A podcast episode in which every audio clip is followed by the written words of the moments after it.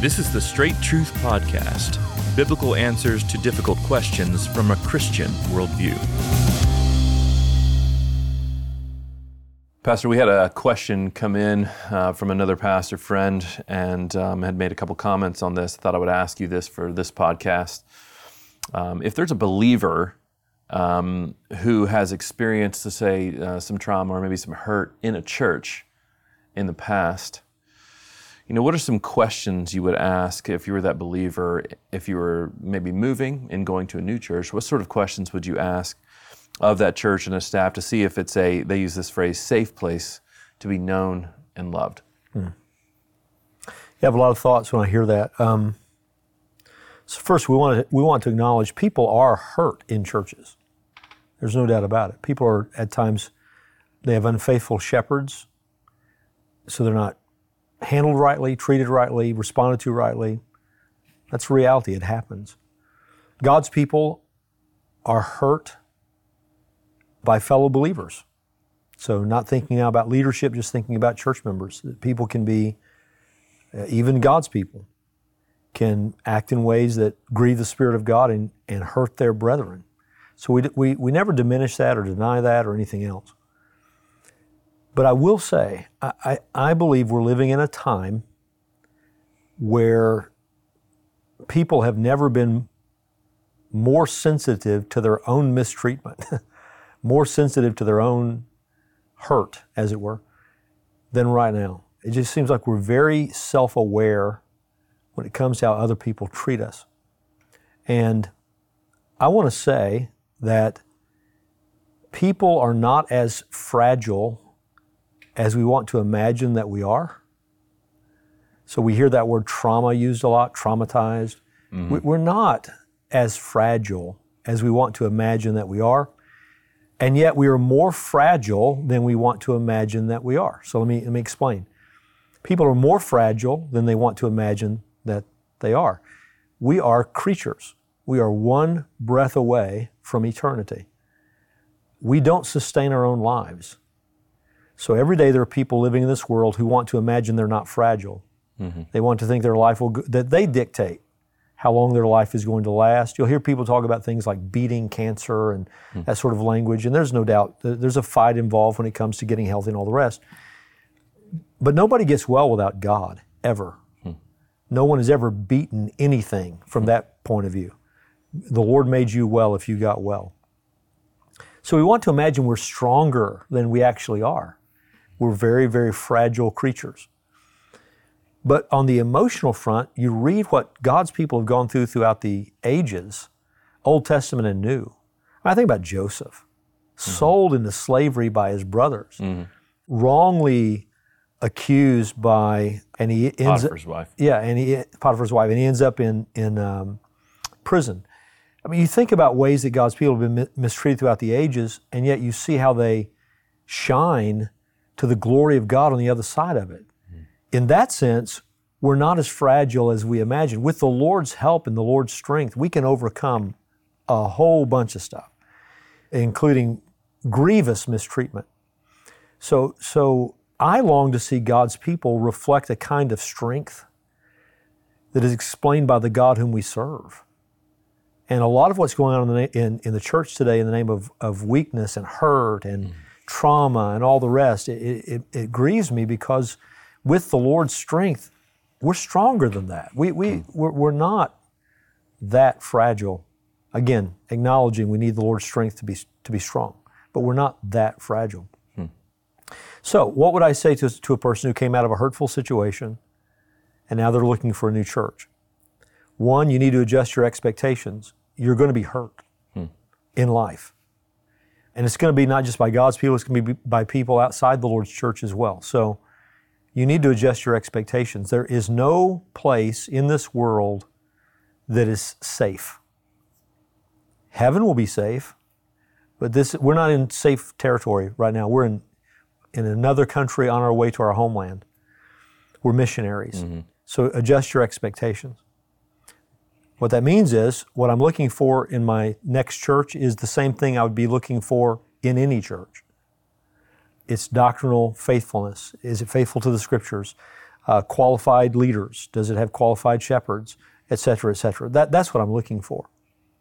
Third, even when I'm in a healthy church, I'm going to meet with things that are not pristine. I read Paul's introduction to 1 Corinthians and I'm amazed by it. You go on and read the rest of that letter, mm-hmm. you had people getting drunk at the Lord's table. you had a man living in open immorality with his stepmother, and it wasn't being disciplined in the congregation. You had people who were taking each other to court and suing each other. Hmm. And Paul's counsel was not to disband, mm-hmm. right? He, His counsel was deal with the sin in your mm-hmm. midst in a way that honors the Lord. I mean, he, he's bringing apostolic correction, but he doesn't call for everybody to leave that church. Mm-hmm. And so, again, we're not as fragile as we imagine. What do we do? We deal with the sin issues. So if you start jumping from church to church every time you get hurt, you start jumping from church to church every time there's some sort of failure that occurs in the life of that church, you're going to be church hopping the rest of your life. Hmm. So, what I want to talk to that person about, if I'm talking to them, what is your view of, of what it means to be a Christian? What kind of mm. world you're living in? Mm. Your view of the church. What is your ecclesiology? What is your view of the Lord's church? Is it a perfect place, a safe place, as it were, where you'll never deal with any kind of controversy? Of course not. So, a right view of God, a right view of humanity, a right view of what salvation guarantees and doesn't, a right view of our strength in the Lord versus our weakness, a right view of dealing with sin issues. These are the sorts of things someone has to learn when they've been hurt hmm. in the church. So that that would be, you know, from your perspective as a as a shepherd pastor, and they came and they wanted to consider membership, say in a church like Founders, and you would give them that sort of instruction. Absolutely. Does the question itself uh, inherently tell you anything about that individual other than the fact that they were hurt before? Yeah, it tells me they need, they need teaching about these things. Hmm. Again, I would never uh, diminish how they've been treated. Mm-hmm. It's wrong. When anybody's mistreated, it's wrong. Right. And in, in 1 Corinthians, Paul is addressing wrongs and calling for things to be made right. So I wouldn't diminish that. I, I even think, though, Josh, that there's um, we're living in a time when, when even wrongs are exaggerated and our remedy for those wrongs doesn't match Scripture. So, how do you remedy wrong in the life of the church? Answer confession of sin, repentance, forgiveness. I mean, we, we live in a church where there's constant repentance and constant forgiveness, just like your family at home. Uh, I remember one time there was a, a, a man who decided in this church, he left the church, decided to take his family on a year long tour of the country in their RV. And his concern was worldliness in the youth group here. That was the concern. And I believe the man loved the Lord. He was just not thinking rightly. I told him, Your children are going to deal with sin when, he, when they go home with you. They're not just going to meet with sin issues Mm-hmm. Right. In with the other, RV. other teenagers. They're going to meet with sin issues in your RV. Right. And I don't know if it's accurate or not, but I heard later, years later, that, that one of his sons had claimed, then turned out to claim to be an agnostic. So apparently he dealt with sin issues, Mm-hmm. you know, on the year long journey. Mm. I mean, what is our expectation level Mm-hmm. that we're going to never have, we're never going to sin against someone else? Yeah. We're, we are never going to have to ask for forgiveness. Mm-hmm. And so the, the whole, you know, mantra of late, the last few years, has been justice, justice, justice. Brother, if God dealt with us according to what our sins deserve, we would all be undone. If the Lord should mark iniquities, the Bible says, who can stand? Mm-hmm. And so we live in a world in which uh, the Christian world, the church world, in which grace is needed, not just on the part of other people, and we're extending grace. Grace is needed for us to exist. Mm-hmm. Other people have to be gracious to us. Mm-hmm. And so, so that's the atmosphere at home and in the life of the Lord's church.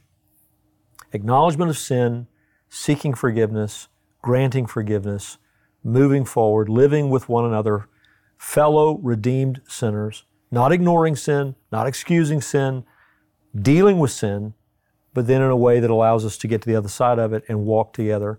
That's God's plan. Do you think there's anything um, wrong in asking the question to begin with of church leaderships. If, if somebody, a scenario would be if somebody said, you know, I, have I've been a Christian all these years, but when I was 12, I was, you know, abused by so and so. And so I just want to know what, what the, what's the protocol here? Not you know, wrong at all. Yeah. And churches need to have a protocol, mm-hmm. and we have one here. Mm-hmm. And and then you and you do your very best. Yep. But people need to know that even in churches that that that uh, do their very best on on those issues,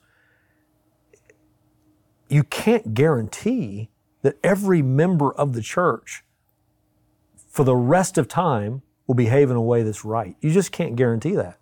Just like sin issues emerged in the New Testament churches and then had to be dealt with, so sin issues will emerge in New Testament churches today and have to be dealt with. Mm. So we can't promise anyone that this will be a church where you will, we will never have a sexual abuse case or something like that. We can never guarantee that. What we can say is we will do our very best with the Word of God to address each of those situations if they were to arise, as they arise, in a way that is in, both in keeping with the law of our land and in keeping with the New Testament instruction we've been given.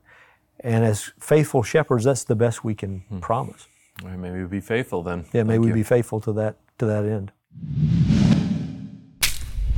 Thanks again for joining us for this episode of the Straight Truth Podcast. Now, Straight Truth is listener supported.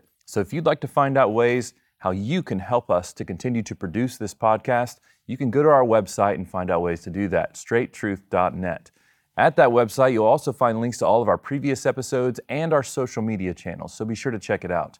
Straight Truth is a production of Walking in Grace Ministries, the preaching and teaching ministry of Pastor Richard Caldwell. For more information, go to walkingingrace.org.